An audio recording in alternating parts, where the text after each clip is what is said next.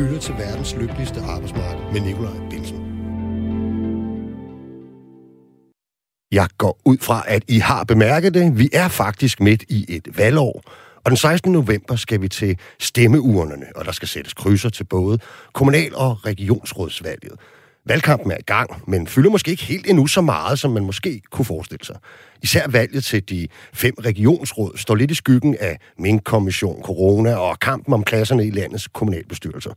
Sundhed er ellers normalt et af de emner, som står højt på vælgernes dagsorden. Og efter en belastende periode med coronaudfordringer og sygeplejerske konflikt, skulle man da egentlig tro, at der var rigeligt at tale om i forhold til vores nuværende og fremtidige sundhedsvæsen. Hvad er dets udfordringer og problemer? Skal der tilføres midler? Hvordan skaffer vi flere sygeplejersker? Hvordan bekæmper vi byråkrati og skærer ind til kerneydelserne? Og er udlicitering og flere private aktører vejen frem?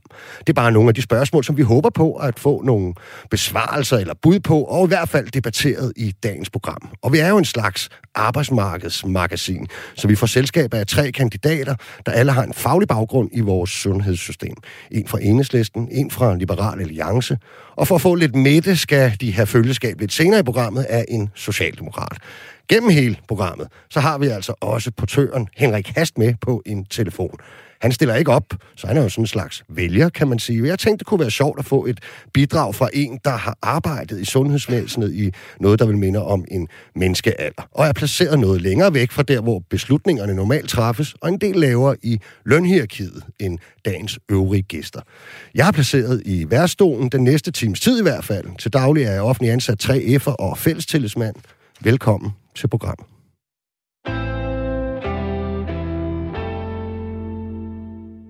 Grete Olivia Nielsen og Niels Højby, I er begge to kandidater til valget i Region Hovedstaden for henholdsvis Enhedslisten og Liberal Alliance. Og I har begge to en sundhedsfaglig baggrund. Jeg synes lige, I skal have lov til at præsentere jer selv, sådan, hvad I øh, ellers går og laver øh, til dagligt. Kan vi starte med dig, Olivia? Ja, øh, som sagt så hedder jeg Grete Olivia Nielsen og er kandidat til, for Enhedslisten. Og til daglig så arbejder jeg som læge. Jeg er nyuddannet og blev færdig øh, midt under pandemien og har arbejdet seks måneder på et corona-afsnit og er nu i en almen praksis i jeres pris. Ja, jeg hedder Niels Højby, og jeg er jo professor og overlæge, og arbejder på Rigshospitalet og Panum Instituttet, og har været overlæge faktisk siden 1980. ja. for min afdeling i 32 år, det er jeg ikke mere. Men jeg er stadig erhvervsaktiv, og så har jeg siddet i regionsrådet i to omgange, det vil sige i otte år, og jeg stiller op igen. Og jeg har kendskab til, hvordan sundhedsvæsenet fungerer, og mm. det er min baggrund. Og ja, det skal sgu være bedre. Jeg synes også, du har kendskab til andre ting. Jeg synes, man har set dig på, på fjernsynet i forbindelse med, med, med pandemien, også i ny og næ, at du kom med udtalelser, ikke? Jo, det er rigtigt, men det er jo også fordi, jeg arbejder, det er, det er jo fantastisk spændende. Det er forfærdeligt med pandemien, det er fantastisk spændende for mig at opleve ny sygdom. Ja. Så jeg har også skrevet nogle artikler om det. Jeg tror, man skal være læge for at kunne sige sådan noget Det i virkeligheden. Ikke? Det er fantastisk spændende. det er helt fair, men, øh, men meget interessant. Og helt generelt lidt senere får vi jo altså Socialdemokraten Brian Højer med ind i, i, i programmet, og han er altså sygeplejerske. Så jeg har jo aldrig følt mig så tryg øh, ved at stå og lave et program. Hvis jeg skulle komme til skade, eller der skulle ske et eller andet, som ikke handler om teknikken, hvad der vist lidt var med i starten, så er jeg i hvert fald i gode hænder, ikke, øh, må man sige. Øhm, men altså, vi skal jo til det her. Øh, hvad handler det her valg egentlig om? Øh, og hvad går frem for alt I to øh, Øh, til valg på? Hvad er jeres mærkesager? Skal vi starte med dig, Grete Olivia? Jo. Altså for mig så handler det her jo om fremtidens sundhedsvæsen. Øh, jeg oplever i mit daglige arbejde, at vi har et sundhedsvæsen, der er på vej ud over kanten, hvor at øh, vores ansatte flygter. De vil ikke øh, være ansat der længere, og vores patienter vil ikke ind, være indlagt i vores sundhedssystem. Mm. Øhm, og det er egentlig derfor, jeg stiller op. Det er den frustration, jeg oplever igennem mit arbejde, som jeg gerne vil gøre noget med, fordi rammerne i vores sundhedsvæsen fungerer ikke for, at man kan yde sin faglighed længere. Mm. Specifikt så vil jeg gerne arbejde for en bedre psykiatri, øhm, og det vil jeg, fordi at psykiatrien er det sted, som lider allermest i vores sundhedsvæsen. Vores patienter med psykiatriske lidelser er dem, der bliver tabt oftest i systemet. Øhm, og en af de ting, jeg rigtig gerne vil gøre noget ved, det er ventetiden på psykolog og psykiater. Det vil sige, hvis man for eksempel har angst eller depression, og man er sygemeldt på grund af det, så skal man lige nu vente 100 dage på at få hjælp fra en psykolog. Mm. Og det synes jeg er inhumant og ikke godt nok for en stor velfærdsstat, at man skal gå og vente tre måneder, hvor man får det værre, og, og ikke kan være en del af samfundet, og ikke være en del af det sociale liv, fordi man ikke får noget behandling. Okay. Hvis du har et spørgsmål til dagens gæster, eller en kommentar til dagens debat, så kan du skrive herind. Send en sms til 1424. I sms'en skal du skrive R4, og så din besked efter et mellemrum. Niels øh, Højby, hvad, øh, hvad går du til valg på? Jamen, det du lige har sagt, Olivia, det kan jeg jo skrive under på. Det er vi alle sammen enige om. Jeg har yderligere nogle andre ting. Det første er, at vores sundhedsvæsen er blevet overbyråkratiseret og mm. overadministreret. Det er blevet dyfificeret. Og det gør altså, at den måde at tænke på har bredt sig ned, og vi skal dokumentere alt muligt, og væk med lægesekretærerne, og så skal vi bruge vores tid ved en skærm i stedet for ved patienten. Det gælder sygeplejersker, det gælder læger. Det skal ændres, og vi skal af med sundhedsplatformen, som er ødelæggende for vores arbejde. Men hvis vi går tilbage til de andre ting, den største ulighed i sundhed herhjemme og worldwide, mænd lever 4-5 år kortere end kvinder. Mm. Vi fokuserer ikke rigtig på mænd. Der er ikke nogen screeninger, bortset fra den fælles screening for, for øh, tarmkræft og endetarmskræft. Men kvinderne har heldigvis screening for brystkræft, og de har for underlivskræft. Og de blev vaccineret mod underlivskræft. Men det var i 2009, det startede, HPV-vaccinen. Mændene, drengene kom 10 år senere. Mm. Og hvad dør mændene af? Jamen, øh, de dør selvfølgelig ligesom kvinderne af kræft, og jeg fokuserer på de ting, jeg mener, man skal fokusere på i starten. Prostatakræft rammer 4.300 mænd om året, og der dør tre om dagen af prostatakræft. Mm. Og det er en sygdom, som er, ikke, har ikke ret, har ret mange symptomer. Der skal screenes for prostatakræft. Det er muligt, så vi kan fange det tidligere og få helbredt de her mænd, inden de spreder sig. Fuldstændig som vi gør med kvindernes brystkræft, og som vi gør med kvindernes underlivskræft. Mm. Og så er der så mange, der overlever kræftsygdomme nu. De har langtidsproblemer nerveskader, operationsskader og andre ting. Og det skal vi have en større viden om på kræftafdelingen. Der er ikke så meget af det nu. Vi vil have lavet videnscentre omkring de her mm. ting. Og det næste det er selvfølgelig det, vi alle sammen taler om. 112 og 1813. Den mm. ventetid kan vi ikke leve med. Mm man kan godt dø af den. Ja, det er jo det. Ja. Altså, øh, jeg tænker især, både, vi kan både tage 112 og 1813 lidt senere, og i hvert fald kunne jeg også godt tænke mig, at vi dykker ned i hele det der øh, byråkratispørgsmål, som ja, jo ikke ja. bare er i sundhedsvæsenet, men jo en generel debat om den offentlige sektor, kan man sige. Ja. Men Olivia, Grete Olivia, hvad, øh, hvad, hvad tænker du om det, øh, Niels siger i forhold til, for det er jo sådan et andet emne at smide ind på bordet med, med tidligere screening af mænd i forhold til, til, til deres sundhed? Jeg tror, det her er et rigtig godt eksempel på, at øh, der er et øh, problem i regionsrådet med aldersrepræsentation. Okay. Øh, fordi at kræft er jo sygdom, som typisk rammer ældre mennesker, men psykisk sygdom rammer typisk yngre mennesker. Okay. Og lige nu i regionsrådet, så sidder der en ud af 41, som er under 30, hvorimod at...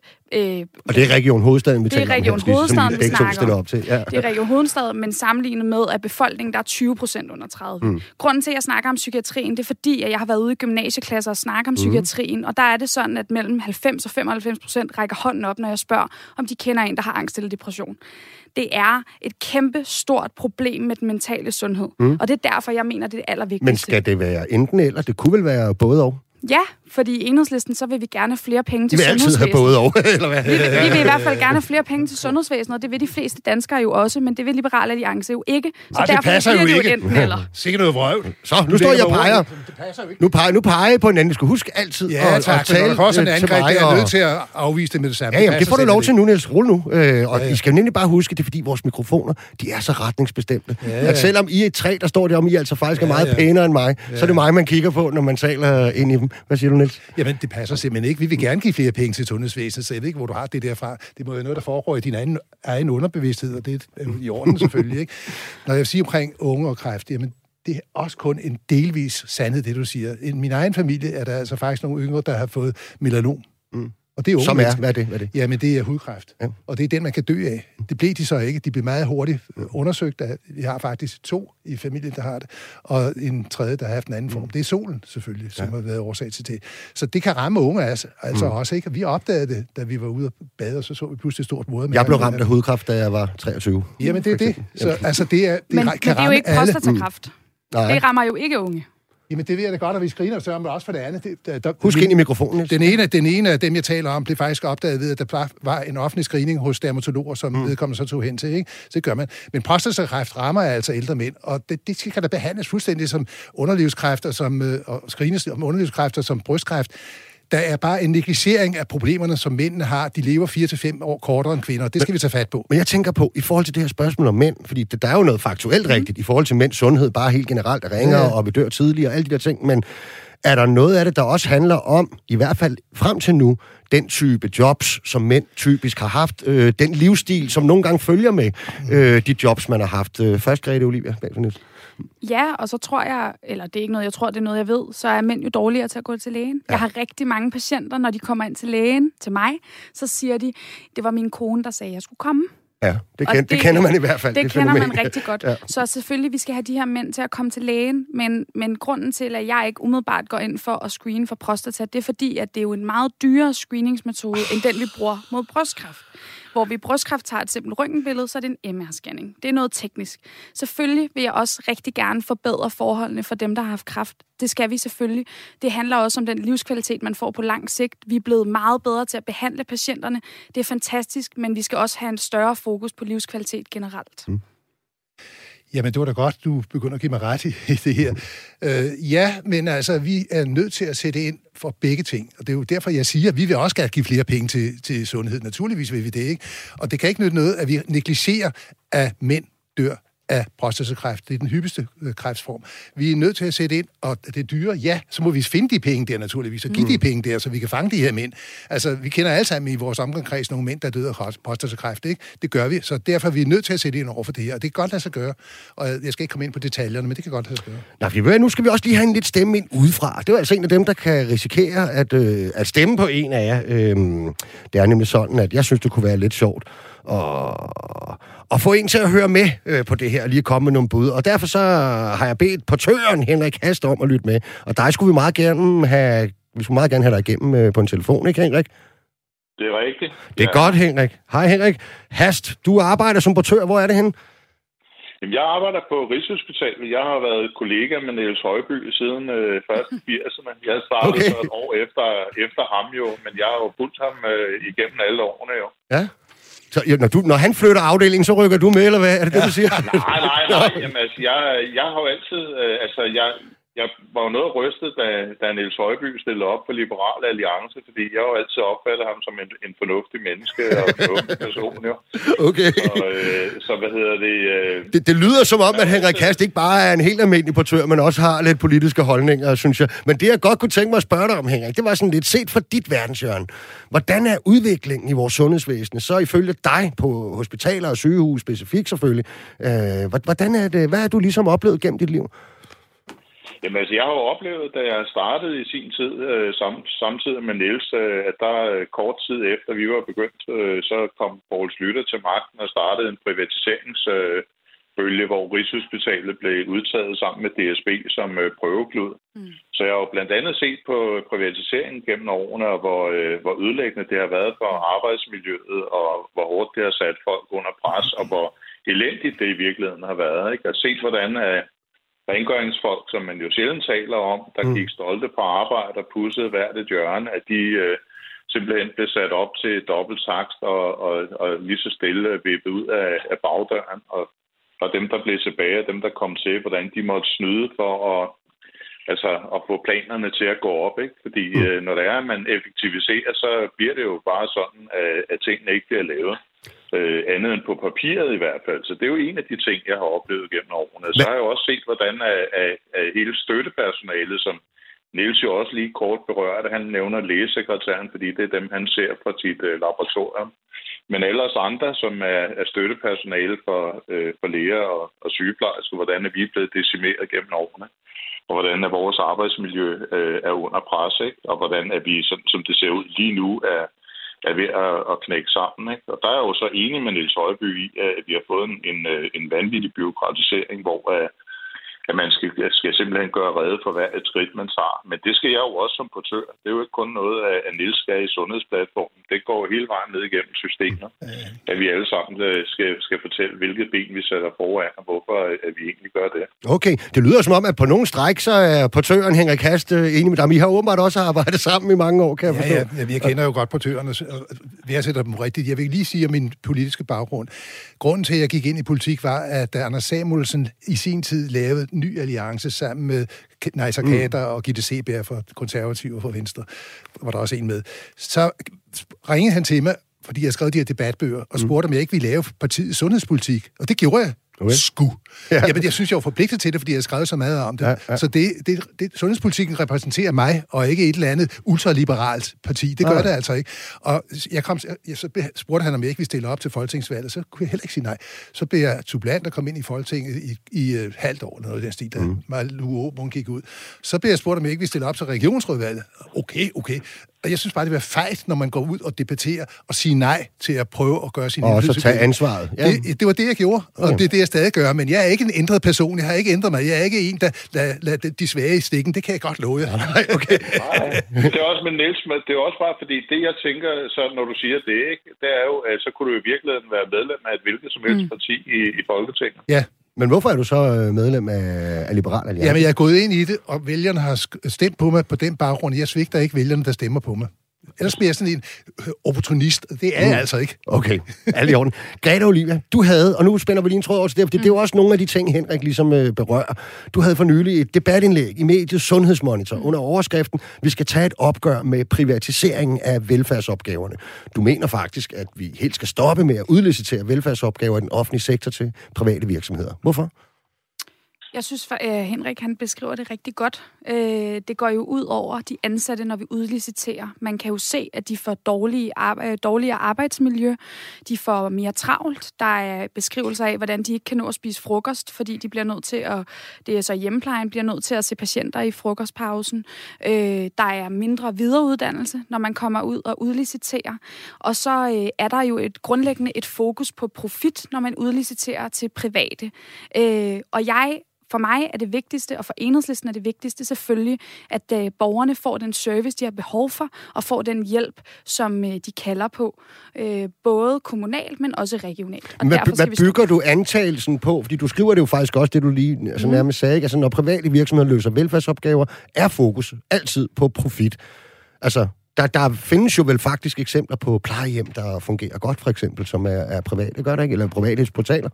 Det gør der sikkert, men, men de skal jo have profit ud. Det er jo det, de mm. tjener deres penge på. Og det er jo men kan det ikke kombineres? Er der ikke nogen af dem, der viser det? Det kan det sikkert, men så bruger vi rigtig mange penge på administrationsgebyr. Okay. Jeg synes, det vigtigste er, at vi styrker den offentlige sektor, at vi hjemtager opgaverne, og det sikrer også, at vi har et bedre arbejdsmiljø. Det er den måde, vi kan holde i hanke med det. Man ser blandt andet også, at vores øh, ansatte, når de vil udlicitere, bliver mere stresset, og de i højere grad kommer på en form for overførselsindkomst. Og det er altså problemer, som også koster samfundet penge, når vores øh, øh hvad hedder det, ansatte skal gå til for eksempel stresssamtaler hos deres øh, praktiserende læge, så koster det jo altså samfundet penge. Okay. Hvad, hvad, hvad tænker du om, øh, om, om det, Niels? Skal vi hjemtage alle øh, de private opgaver til det offentlige? Nej, nej, nej. Altså, jeg ser sådan på det. Dem, der er bedst til at lave det, skal lave det. Hvis det offentlige er bedst, så skal det offentlige gøre det. Men der har været problemer med det offentlige. Det ved I jo godt. Der var alle de her problemer med plejehjemmene over i øh, Aarhus ikke, for to år siden. Ikke? Og også med, med børnehaven og så videre. Vi har alle sammen set det i tv. Ikke? Mm. Og hvis I læste Berlingerne her i weekenden, så vil I også se, hvad vi også godt ved, at de offentlige ansatte, der arbejder i, i plejesektoren der, ikke? altså socioassistenter, mm. de har altså i gennemsnit en sygelighed på 17 dage om året. Ikke? Og de har noget, der hedder øvdage. Jamen, det, de indrømmer det i fagforeningen. Ikke? Og det er selvfølgelig ikke, det er ikke acceptabelt, men det kan godt være, at det er arbejdsforhold, og det er altså de offentlige arbejdsforhold, der er så dårlige. Mm. Altså, jeg kan godt fortælle jer, man, man skal jo også undersøge tingene ordentligt. Ikke? Og jeg kan sige, at den her bog, som jeg købte og læste, der hedder Arbejde forstået baglæns, mm. det er en interview med en lang række fag, og inden for sektoren her, der er der altså otte, der har været ansat og er færdige nu, og tør sige, hvad de mener om mm. det. Og det, de siger om det, det er, det er overadministreret, det er byråkrati, og der sidder altså nogle ledere på de her plejehjemsektorer, som ikke aner, hvad der foregår, og som bruger det som karrierevej. Så det er usynlig ledelse, og det er derfor, det bliver så dårligt. Altså. Mm. Og det, det skal altså ændres. Nu er jeg vildt glad for, at du nævner plejehjem i Aarhus, fordi det er jo sådan, at der lige er et privat plejehjem, der er brudt fuldstændig sammen i Aarhus. Og det er faktisk også sådan, at når vi udliciterer til private plejehjem, så bliver kommunerne nødt til at have et akutberedskab stående klar, sådan så, at hvis de her virksomheder bryder sammen, så skal vi løfte opgaven. Det vil sige, at det offentlige skal rydde op, efter de private øh, har været inde og fejlet. Så, og det er jo sket gang på gang. Det har FOA lavet undersøgelser af private servicer, som bryder sammen, og så bliver vi nødt til at bruge rigtig mange penge på at, at redde det det. Det samme skete i Gribskov. Jeg har arbejdet på Hillerød Hospital. Ja, ja. Hillerød Hospital havde ikke noget samarbejde med Gribskov hjemmepleje, fordi at det fuldstændig faldt fra hinanden, fordi man havde udliciteret. Mm. Det er jo præcis det, jeg siger. Hvis det ikke fungerer, så skal vi da ikke bruge det. Men altså, det i Aarhus er jo ikke kun lige den sag der. Der var en embedslæge, der hed Kate Runge, hvis I kan huske det. For omkring år 2000, der var hun embedslæge, og gjorde opmærksom på, hvor dårlige plejeforholdene var, og hjemmeplejen var i Aarhus Kommune. De prøvede at fyre hende, det lykkedes så ikke. Mm. Så det er en gammel sag, det der. Du kan sikkert ikke huske det, men du kan finde det. Jeg kan ja, godt men bagefter. Styrelsen for Patientsikkerhed laver faktisk flere anmærkninger på private Jamen, jeg, har ikke noget, jeg ved alt det der, og jeg siger også, hvis de private ikke er gode nok, skal de væk. Mm. Jeg siger, at dem, der er bedst til det, skal lave det, og hvis det er det offentlige, skal de lave det. Men der er problemer med det offentlige, det skal vi ændre på. Okay, jeg vil lige sige til jer, at lytterne, de er altså vilde med jer. Der kommer rigtig mange øh, positive sms'er ind øh, om, at øh, der bliver sat fokus på de helt rigtige ting i det her program. Det er jeg jo sådan set glad for at høre, men det er jeres fortjeneste i og for sig. Der er kommet et spørgsmål, jeg til gengæld ikke kan svare på. Det kan være, at øh, en af jer kan det. Hvilke tanker har I om sammenhænge for den enkelte patient mellem erkendelse, udredning, diagnostisering, behandling og rehabilitering. Elementerne er delt op imellem private aktører, praktiserende læger, regioner og kommuner. Det er afgørende for patienten, uanset om det gælder misbrugeren med psykiatrisk sygdom, eller patienten med kræft eller kol. Praksis viser, at de gode tværprofessionelle intentioner slet ikke udmyndtes i praksis for patienten. Det er Anne Vibeke Plenge, der siger det. Bemærkning? Ja. Mm. Det er jo et kæmpe problem, det her. Og det er, jeg tror, at alt sundhedspersonale og alt personale, både kommuner og regioner, genkender det her. Det er et kæmpe problem med overgangene. Det er uanset, om man har et barn, som skal udredes for mentale problemer, som starter med at blive udredet øh, ret kommunalt, og så bagefter skal over mm. i børne- og ungdomspsykiatrien, eller den anden vej, hvor ældre for eksempel skal udskrives, eller misbrugsbehandlingen. De overgange skal vi have styrket. Og det er, den overgang styrkes ved de praktiserende læger. Det er dem, som er bindeled imellem øh, regionerne og kommunerne. Derfor så skal vi finde en måde, hvor de kan kommunikere meget stærkere på. Mm. Ja, jeg er fuldstændig enig, men det er jo det, vi nu venter på. Det er klyngerne, vi venter på, hvor de vil give 4,9 milliarder, eller hvad det er, til at få det her til at fungere. Ikke? Omkring akutsygehusene skal der være kommuner, og så skal der være sundhedshuse, og det er det, vi alle sammen gerne vil. Og hvis vi skal køre det videre omkring de private, jamen de, så er det jo sådan, at øh, arbejdsforholdene for de praktiserende læger og de praktiserende speciallæger er ikke særlig gode. Derfor bliver de for tidligt pensioneret. Vi skal give dem meget bedre arbejdsforhold, så vi kan holde på dem, for de har så meget erfaring, og vi kan ikke undvære dem simpelthen. Ikke? Okay. Og så vil jeg sige omkring det her med udskrivelse fra hospitalerne. Det, jeg går ind for, det er, at hospitalshotellerne, dem har vi allerede. De bliver udbygget, og det er der, vi skal, når vi udskriver dem for, for, for, for de, øh, patienterne fra hospitalet, så kan vi holde dem der, indtil vi er stensikre på, at det vil gå derhjemme. Vi har dem i forvejen, det er en sygeplejerske, der sidder på det, og de har kontakt til den øh, afdeling, der, der, der hjalp dem. Mm. Niels, allerede i 1999, så skrev du bogen Det danske sundhedsvæsens storhed og fald som er en kritik af byråkratiet i sundhedssektoren. Øh, altså dels, hvad handlede den kritik om, og hvad var det for et problem, du gerne ville adressere der? Det var altså i slutningen af det forrige århundrede.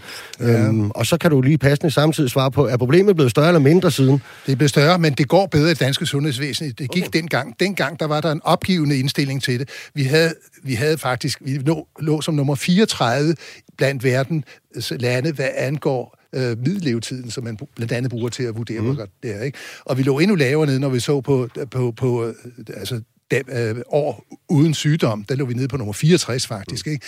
og det er gået meget bedre nu. Fordi man satte ind på kræft, man satte ind på hjertekarsygdomme, og det er jo den måde, man skal gøre det på. De pakker, der kom der, de hjalp faktisk. Derfor går det meget bedre inden for kræft og inden for hjertekarsygdomme. Mm. Og, og det, ja, det, det, er sikkert ikke min fortjeneste, men jeg gjorde altså opmærksom på det. Jeg kan fortælle, at dengang, da jeg skrevet de her bøger, så kom faktisk øh, Jørgen Winter, som var øh, sundhedsudvalgsformand for, for Venstre og for patienter, han kom ind til mig, og så havde jeg taget en kræftlæge med, og så snakkede vi om, hvordan de skulle bruge halvanden milliard kroner til at gøre det bedre. Så det nytter noget at åbne munden. Mm.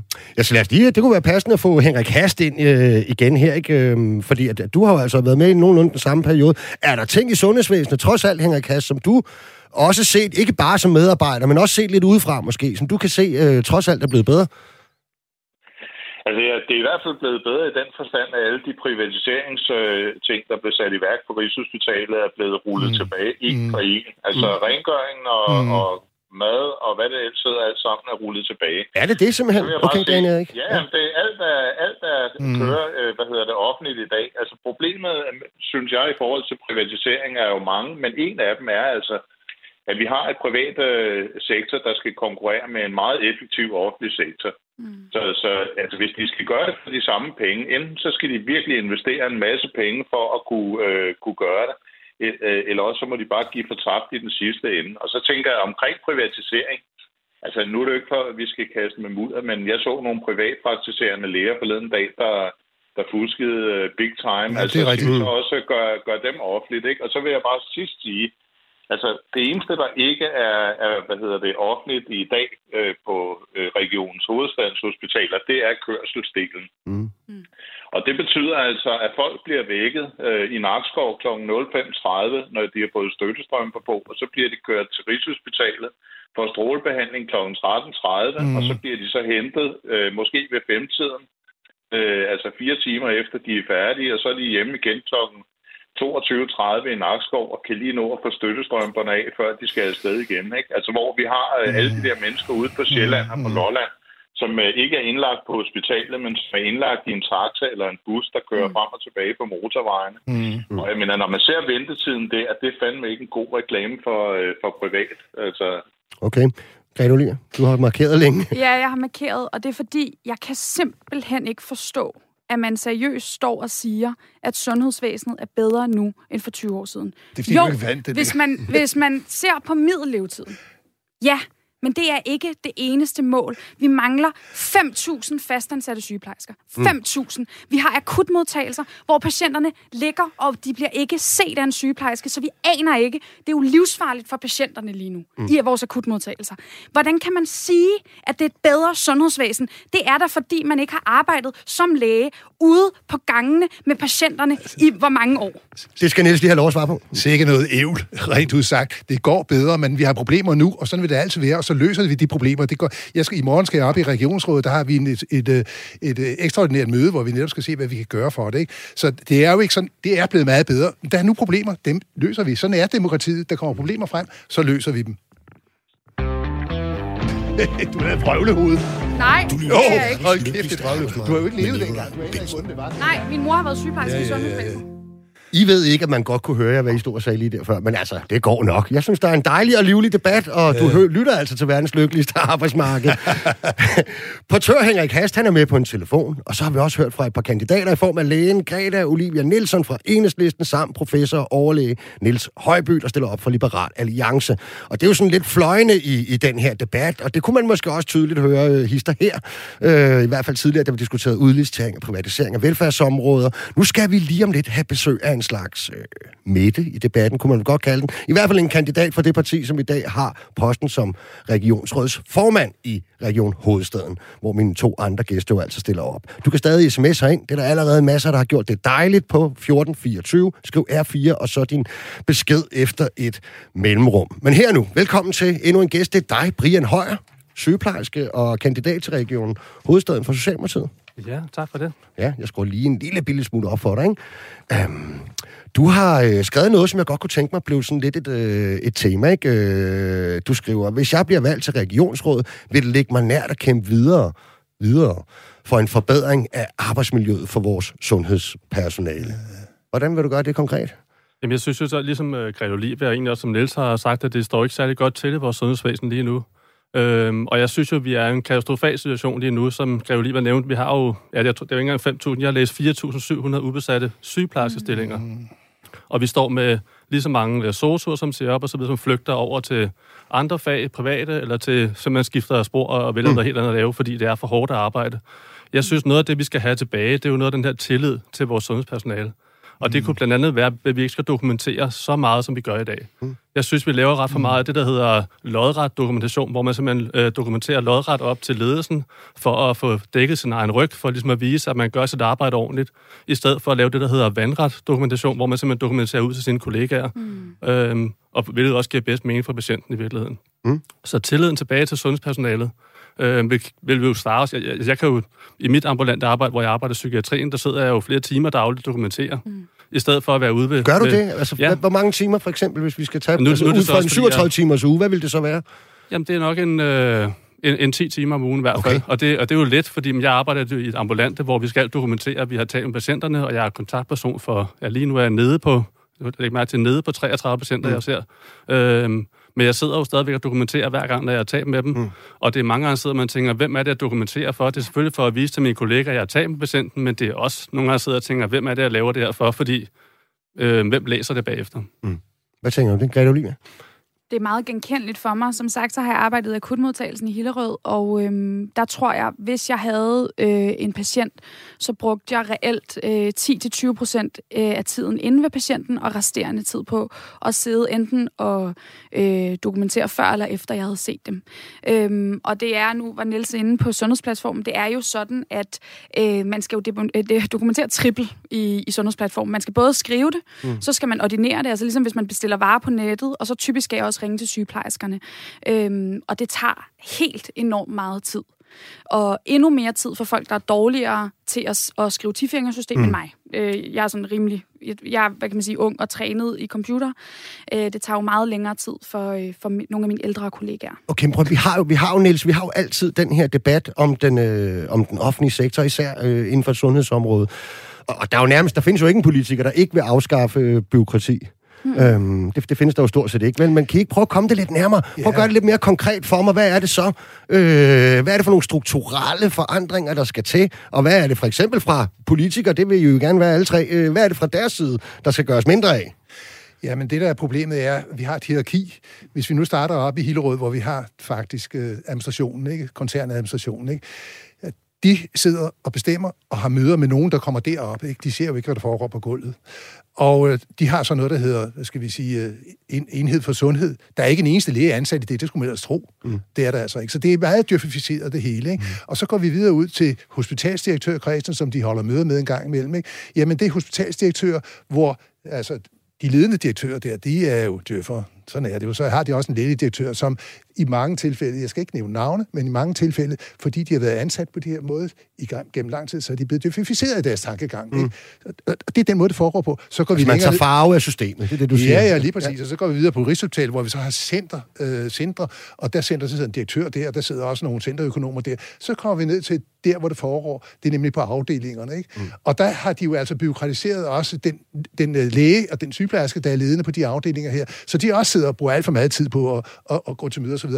Og vi ved det, fordi under covid-19, den eneste gode ting, vi lærte af covid-19, det var, at der ikke var nogen møder. Vi havde ikke med administration at gøre. Og vi kunne sagtens undvære det. Vi savnede det ikke. Nej. Men jeg tror, at ledelserne savnede det. Ja, ja, ja, ja. ja. Brian? Jamen, det er igen det der med tilliden til sundhedsvæsenet, og tillid til medarbejderne, der arbejder i sundhedsvæsenet. Og så skal vi, det, det nemme svar på det her vil jo være, den her krise, som vi står i nu i sundhedsvæsenet, det vil jo være at sige, at vi skal tilføre flere ressourcer, men mm. øh, som vi alle sammen har nævnt, der er, hvor skal vi finde dem henne? Mm. Så jeg synes jo helt klart, at vi skal gøre nogle ting, som gør det nemmere, og, og man har mere, mere tid til den nære sundhedspleje, eller mm. sygepleje, øh, for den enkelte medarbejder.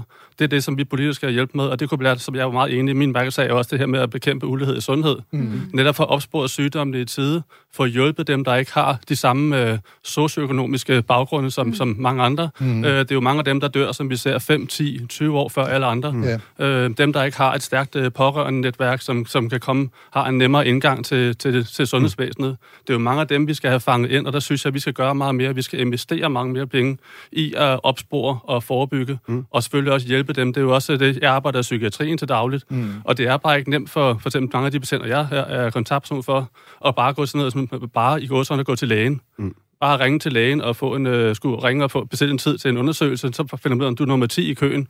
Nå, så ringer så man igen i morgen, på. så har man lagt på allerede ja. der. Det er alt, alt for besværligt nu her. Mm. Sektorerne snakker ikke sammen, altså regionerne, okay. kommunerne, staterne snakker ikke sammen. Øhm, og, og der bliver tænkt for meget i kasseløsninger, i penge, som man, hvem skal betale det hvem skal betale det andet. Mm. Og det virker som om, man vasker fingre med, altså jeg vasker hænder efter, og vi skal ikke betale, det må regionen gøre, vi skal ikke betale, det må kommunerne gøre, mm. og så, bliver, så sidder borgerne og er klemt mellem to øh, negle i virkeligheden og falder mellem to stole, ikke? Ja, altså, øhm, jeg tror, en af løsningerne, det er at genansætte lægesekretærer, fordi at øh, det er noget, som gør, at det, der skal, skri- skal skrives, det skrives af en lægesekretær, og ikke af personalet, som i princippet skal være patientnære. Mm. Øhm, det er sådan en helt lavpraktisk ting. Så tror jeg også, at vi skal gøre noget op med det her med, at man skal... Altså, øh, ideen er jo, at hvis man skriver det i journalen, øh, jeg vil gerne bestille den her blodprøve, så skal den bestilles. Mm. Jeg behøver ikke også at bestille den. Og det, det er jo det, sundhedsplatformen er lavet, op, øh, er lavet som. Det bliver vi simpelthen nødt til at gøre op med. Mm. Om det så skal være lægesekretæren, der skal sidde og bestille det, men vi bliver nødt til at gøre sådan, så jeg ikke skal triple dokumentere. Okay. Henrik Hast, du er med os ja. endnu, ikke? Ja, fordi nu skal ja, du godt... Ja, det er godt. Jeg kunne godt lige tænke mig at spørge dig, fordi at, øhm, jeg kunne godt tænke mig at tale lidt om, om medarbejderne. Og, altså, og det, jeg jo hører udefra, som jo altså må jeg sige, i øvrigt er en udfordring mange steder, både på det, i det private arbejdsmarked og andre steder i den offentlige sektor, det er jo, at, at vi har store udfordringer med at rekruttere visse faggrupper, og vi har samtidig nogle udfordringer med at få folk til at blive, mm. øh, altså fastholdelse, om man så må sige. Hvordan oplever du det helt konkret? Jamen altså, i min egen øh, gruppe, altså vi er 143, øh, altså det er vi normeret til, 143 mm. til at lave patientrelateret arbejde på Rigshospitaler. Mm. Og, og hvad hedder det, der er en tredjedel, vi har forladt øh, faget her inden for de sidste 12 til 18 måneder. Og det okay. har de, fordi øh, vi er jo blandt andet, vi har jo en landbrugsøkonom som centerchef, øh, der hvor jeg er. Øh, og altså, som, som Niels siger, ikke? Altså, Rigshospitalet er jo sådan et system, hvor at der er kejseren, det er direktøren, så er der kongerigerne, så er der baronerne, greverne, altså, der er simpelthen så mange, som øh, bestemmer over hver deres lille område, og alle vogter nidkær, der gør det besværligt øh, for de andre, ikke? Hvor må man gå igennem, og hvor må man ikke, og hvorfor dit og dat. Der er rigtig mange af de der ting, men men, Henrik, det, der er sket for ja. os, det er, at, at vi jo lige pludselig skal dokumentere i samme grad som alle andre. Altså, vi har fået øh, sådan et øh, system, som kan rapportere opad til, til alle dem, der sidder og skal rapporteres til, og til politikerne, og godt gøre, at der rent faktisk er en god grund til, øh, at vi er der. Mm. Og så skal vi hele tiden lave om. Altså, der er hele tiden nogen, der har gode idéer til, hvordan vi gør det her bedre. Og der kan man sige, der er vi bare nået dertil, hvor uh, er rigtig mange af mine, altså der er sådan uh, jævnaldrende med mig og ældre, som egentlig gerne ville have blevet ved, uh, også til de var 70, hvis de kunne holde til det. Altså de har simpelthen sagt, prøv at høre, vi gider ikke det her pis, vi skrider nu. Mm. Det her, det er simpelthen for broet til os. Og de unge, de flygter med, fordi det er jo det, der sker, når de erfarne, at de forsvinder, så bryder tingene sammen. Ja.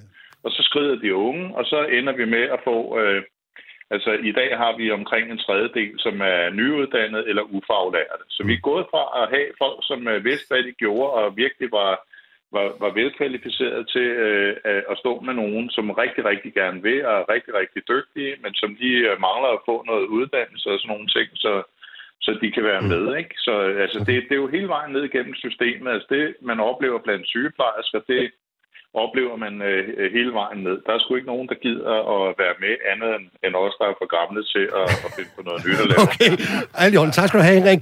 Kæmpe ros til din mandlige sygeplejerske. Han er savlig, klog, velformuleringer og ved, hvad han taler om.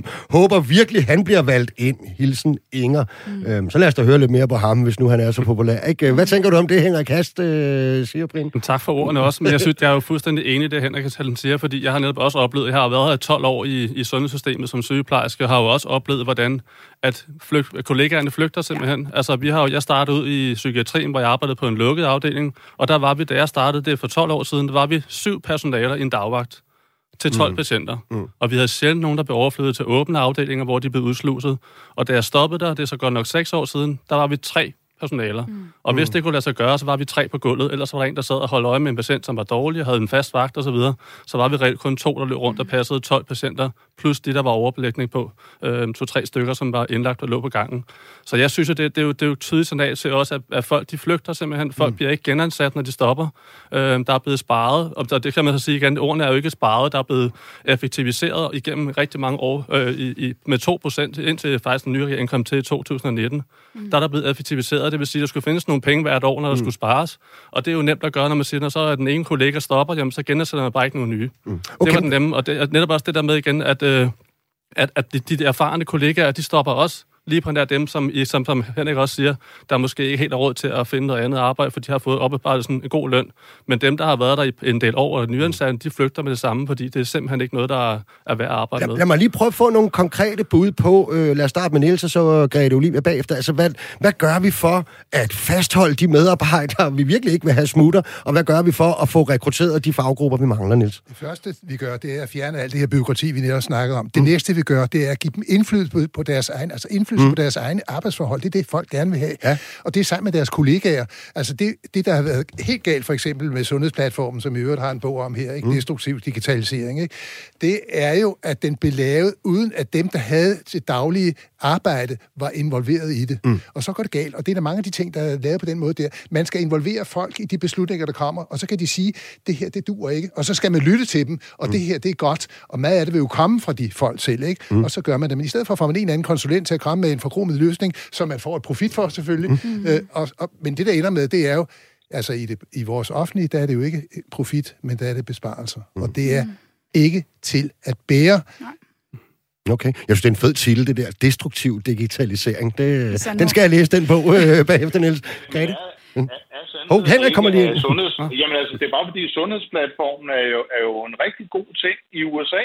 Fordi den er jo bygget på, at der kommer lægen ind på hospitalet, og så skal han have en blodprøve, så skal han have et røntgenbillede, og så bonger det ud til hans øh, Præcis.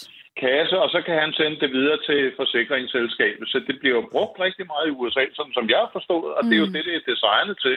Det passer bare ikke til vores system, Nej. fordi at vi har jo et offentligt system, så vi behøver jo ikke at sende regninger rundt.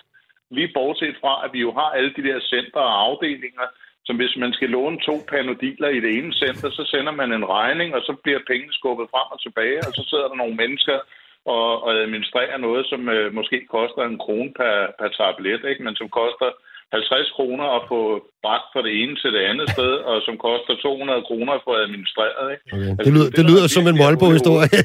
Ja. Jamen, ved du hvad, jamen, jeg ser det hver eneste dag. Lad os lige høre. Øh, hvor- hvordan er man sender regninger fra afdeling mm. til afdeling på det samme hospital. Mm. Altså fordi, at hver har sit budget, som skal holdes. Ja. Og så sidder der jo en hel her og skal have alle de der penge skubbet rundt i systemet, så det kommer til at passe. Ja. Lad os lige få Grete Olive ind.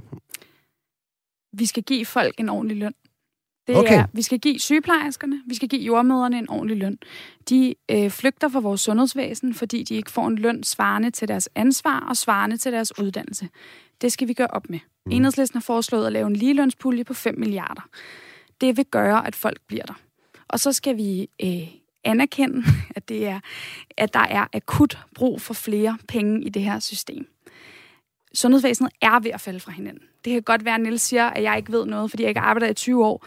Men jeg tror heller ikke, at Niels har haft en nattevagt i 20 år. Det har jeg til gengæld. Jo, har jeg. jeg har stået i nattevagter alene, hvor vi manglede en læge, fordi der ikke var nogen at kalde ind, og stået med patienter, der var alvorligt syge, og der var ikke nogen andre læger at kalde på, og jeg er helt nyuddannet. Mm. Det er så utrygt for mig. Det er så utrygt for mine kollegaer, både sygeplejersker, portører osv. Det bliver vi nødt til at gøre noget ved akut. Man kan ikke overleve som sundhedspersonale, hvis man ikke er klædt på til situationerne, og der ikke er fagligt uddannet, nemlig øh, erfaret, øh, øh, uddannet personale med høj erfaring mm. til at støtte op om en. Okay. Hvordan lyder det, Brian? Altså, jeg tænker, nu, nu bliver vi jo også inde i en eller anden kerne, der handler om at adressere Ja. det, som hele sygeplejerske konflikten jo et eller andet sted handlede om, og jordmøderne har været på Ja. dagsordenen, ikke? Jo. Det er jo det er også i øvrigt et spørgsmål. Nu har vi en mandlig sygeplejerske i dag, men egentlig er det jo et spørgsmål om ligeløn, også mellem køn.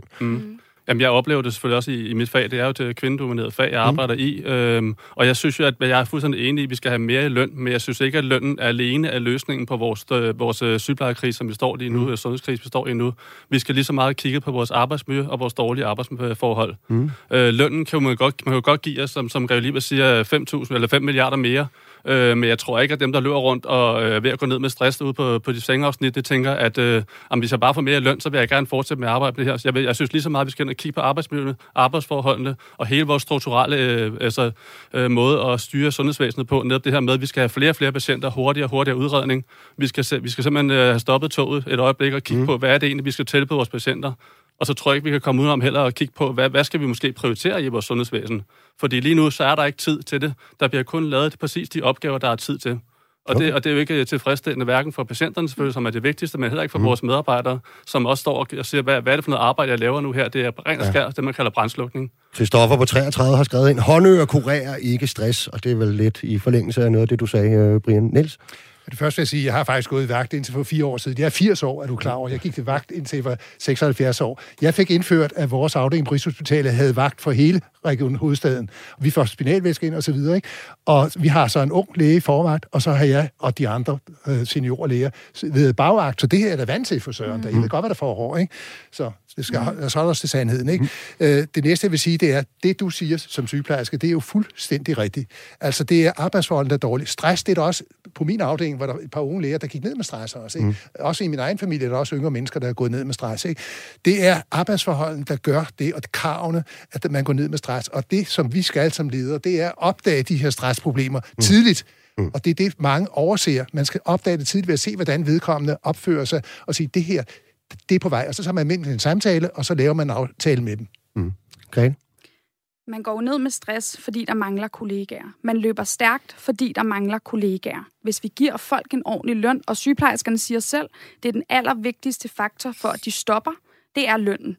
Det er DSR-undersøgelser, der siger det hvis vi får et ordentligt nummering på afsnittene, for eksempel i akutmodtagelserne, som er det sted, der allermest mm. mangler erfaring, så vil folk blive der, og dermed bliver de mindre presset. Okay, Brian, hvad, nu kan vi jo spørge dig også som sygeplejerske mm. her. Hvad vil være det vigtigste? Øh, mere i lønposen eller, eller bedre arbejdsvilkår? Jeg kan sige, altså vores løn er jo ikke den højeste i verden, men det er ikke sådan, jeg går og sulter og det skal mm. det ikke lyde som, jeg ikke får, jeg bliver synes, for, at vi får nok i løn, men jeg synes helt klart igen, at vores arbejdsmiljø skal være bedre. Mm. Vores arbejdsforhold skal forbedres så meget, så folk har lyst til at blive der. Mm. Fordi igen, de nyansatte, der kommer der, de stopper efter et par måneder. Dem, der har været der i nogle år, og pludselig bliver de erfarne, de stopper også, fordi det for noget, man kan også komme ud i det private, man kan også læse videre til at læse en bachelor eller læse en kandidat i sygepleje. Jeg synes helt klart, at vores arbejdsforhold skal bedres lige nu, fordi mm. der er ikke tid til vores arbejde, som det er lige nu og lønnen kan gøre rigtig meget. Lønnen kan gøre noget i fremtiden i forhold til at rekruttere og fastholde også. Det er da klart, at hvis man får, hvis jeg fik 5.000 udbetalt mere om måneden, så vil jeg lige sige, om så får jeg trods alt penge for det, jeg laver. Men det er ikke sådan, jeg vil sige, at det skulle kun være det, der gjorde, at jeg på det arbejde, hvis ikke arbejdsforholdene var i orden, som de er nu. Okay, Henrik Hast, det er jo altså portøren øh, i selskabet. Hvad tænker ja. du? Ja, jeg ja, tænker... Altså, jamen, øh, hvis jeg skal smide mit, øh, min, øh, bare ved at sige, lod, øh, så vil jeg gøre det til sygeplejersken. Øh, Altså jeg vil sige det på den måde. I min egen afdeling, der har vi lige haft besøg af arbejdstilsynet, der ville kigge på, øh, på hvad hedder det, forholdene, og vi øh, hæv øh, straks øh, øh, den bekendtgørelse om psykisk arbejdsmiljø, som vi er det andet land i verden, der har overhovedet noget lovgivning på psykisk arbejdsmiljø. Den hæv vi op, og så gik de rundt og kiggede efter det, og vi øh, har fået det, der svarer til to påbud. Øh, et, er, at de har mistanke om, at vi simpelthen har for meget at lave, og det andet er, at vi ikke har det fornødne beredskab i forhold til øh, at få læsset af med de psykiske belastninger, øh, at vi får. Og det er jo sådan noget, man gør til daglig, når man snakker med sine kollegaer. Der læser man jo af i takt med, at man læser på. Men når man holder op med at gøre det, så er det at folk, at de får en, øh, en rygsæk, de ikke kan bære, og så vælter de. Øhm, og så vil jeg sige omkring, øh, altså det der med lønnen, at min kone, øh, min søde, elskede kone, der er sygeplejerske, øh, hun øh, er helt på linje med sygeplejersken. Altså hun vil sgu hellere have et bedre arbejdsmiljø, mm. øh, end hun vil have mere i løn. Og det er ikke fordi, at vi ikke kan bruge flere penge. Det kan vi sgu altid. Men altså, hun, øh, hun øh, var et sted i 25 år og kunne simpelthen ikke holde ud at være der og flygtede ud et andet sted. Øh, øh, og, og nu er hun så flygtet derfra og ind til et nyt sted, hvor hun står og tænker, hold det kæft. Men Henrik, jeg, Henrik, jeg afbryder dig lige, fordi at det kan jo være, at altså, en ting er jo, øh, om, om man synes, lønnen er god nok, hvis man arbejder i faget nu, men hvad nu, hvis lønnen spiller en rolle i forhold til at få flere til at tage uddannelsen? Fordi vi har jo også rekrutteringsudfordringer, ikke? Jamen helt sikkert. Altså jeg vil da også gerne have mere i løn. Altså jeg tror bare, at for os, der er der, i hvert fald for mig, mm. øh, selvom jeg får langt mindre i løn end en sygeplejerske gør, øh, selvom jeg har været 40 år i branchen, altså så vil jeg sige, øh, at jeg vil bare gerne have et bedre arbejdsmiljø. Jeg vil mm. gerne have tid til mine kollegaer. Jeg vil gerne have, at det er rart at, at gå på arbejde. Og der, øh, altså jeg må indrømme, at når jeg går på arbejde, så går jeg skulle lede efter nødudgangen, øh, fordi jeg synes, øh, at det er for voldsomt og for hårdt. Øh, og jeg kan mærke både fysisk og psykisk, ikke, at, at det er sgu svært at, øh, altså, ja, at møde patienten med et smil på, ikke, mm. når man øh, ved, at der er 30 andre, der, der venter, ikke, og man egentlig har gået og lavet noget, man ikke kan stå indenfor. Mm. Øh, det, det synes jeg er voldsomt belastende. Arbejdsmiljø, det er, er simpelthen det vigtigste for mig. Okay. Henrik Hast, portør på Rigshospitalet og vælger. Tusind tak, fordi du ville øh, være med i programmet. Jeg synes faktisk, det var rigtig fint med en, en stemme fra en helt anden faggruppe, ja, end øh, de tre, jeg har repræsenteret herinde, og som ikke er øh, stiller op til noget eller medlem af et politisk parti. Tak, fordi du ville tiltage, Henrik. Ja, tak. Velbekomme. Jeg kan godt tænke mig her til sidst, ikke? vi har lige nogle minutter tilbage. Altså regionsrådsvalget handler jo altså om andet end, øh, end, end sundhed rent faktisk. Ikke? Jeg tænker, og selvom I alle sammen har en baggrund derfra, mener I noget om andre emner også? Skal vi starte med Niels? Jamen skal vi tage klimaet? Ja. Det er jo meget populært. Altså, det vi kan gøre, er jo at lave genbrug. Altså, vi har et kæmpe forbrug af engangsartikler i vores sundhedsvæsen. Mm. Og det er jo vist at nogle af de her engangs... Øh, øh, artikler der, de kan godt genbruges, de kan desinficeres, det er på grund af hygiejne, ikke? Det kan desinficeres. Jeg viste det jo også i TV2 i starten af covid-19, at man kunne godt tage de her masker, som vi har, og så kunne man desinficere dem i sin ovn. Og det har senere vist at det gør de mange steder, når det mangler. Det kan vi gøre meget, meget mere. Så mm. engangsartikel kan, øh, forbruget kan bringes ned på den måde der.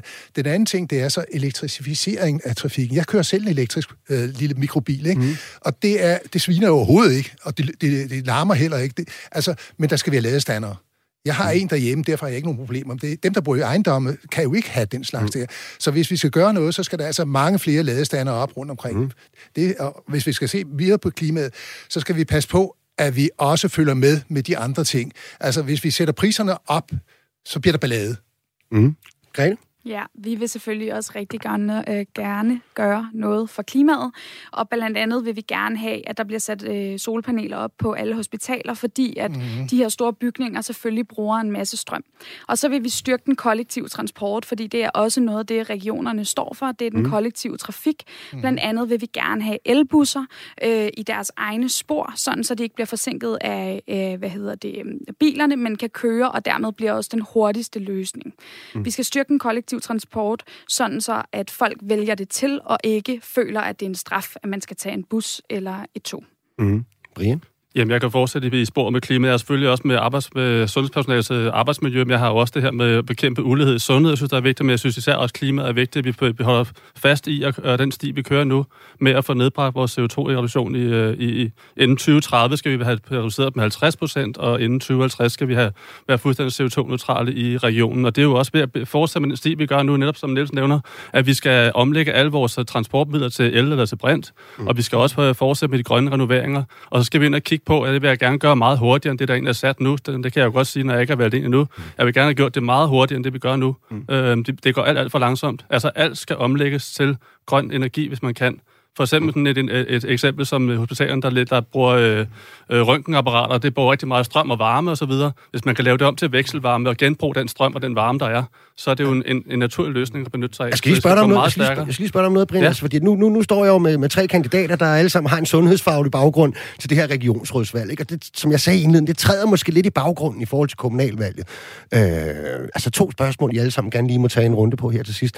Øh, Altså, øh, hvorfor er det egentlig vigtigt, at der er kandidater med en sundhedsfaglig baggrund? Kan der også være noget med, at I går lidt for meget op måske i øh, jeres egne arbejdsforhold øh, osv., og, og ikke har politikerkasketten på?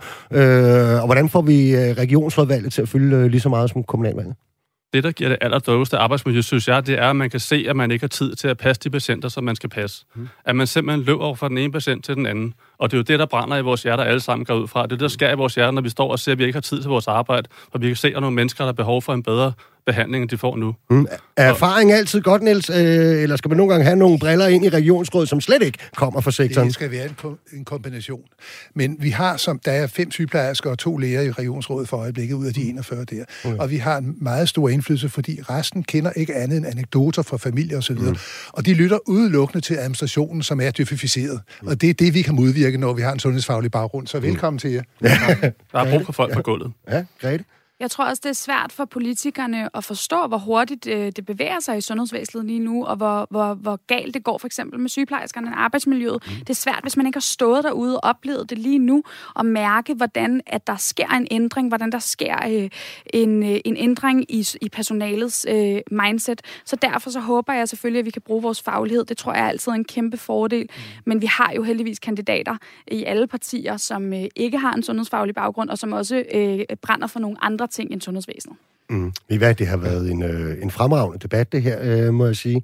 Grete Olivia Nielsen, som vi lige hørt, læge og kandidat til Regionsrådet Hovedstaden fra Enhedslisten. Niels Højby, professor og overlæge, og har skrevet bøger og fremvist en masse bøger, også øh, sågar under programmet. Kandidat for Liberal Alliance. Og sidst men ikke mindst, Brian Højer, sygeplejerske og socialdemokratisk kandidat. Tak fordi I ville medvirke i dagens udsendelse. Selv tak. Tak, ja. fordi vi måtte. og held og lykke. Og helt tak for det, og held og lykke med valget alle sammen. Det var nemlig, hvad vi havde valgt at bringe i dag. Hvis du vil høre mere, så er vi som altid tilbage igen i næste uge, samme tid og sted. Og alle vores tidligere udsendelser, de kan findes på Radio 4's app i iTunes og og på andre platforme, hvor I normalt hører jeres podcast. Og hvis jeg alligevel finder vej derind, så smid en anmeldelse eller giv os lidt stjerner. Hvis du sidder derhjemme med et emne, du mener, vi bør tage op, så find os på de sociale medier, eller skriv en mail til arbejdesnabelag radio4.dk. Verdens lykkeligste arbejdsmarked er produceret af Rakkerpak Productions og tilrettelagt af Julie Lindhardt Højmark. Og dagens producer, manden bag knapperne, det var Vitus Robak. Ved I, hvad vi gør? Vi høres ved næste mandag.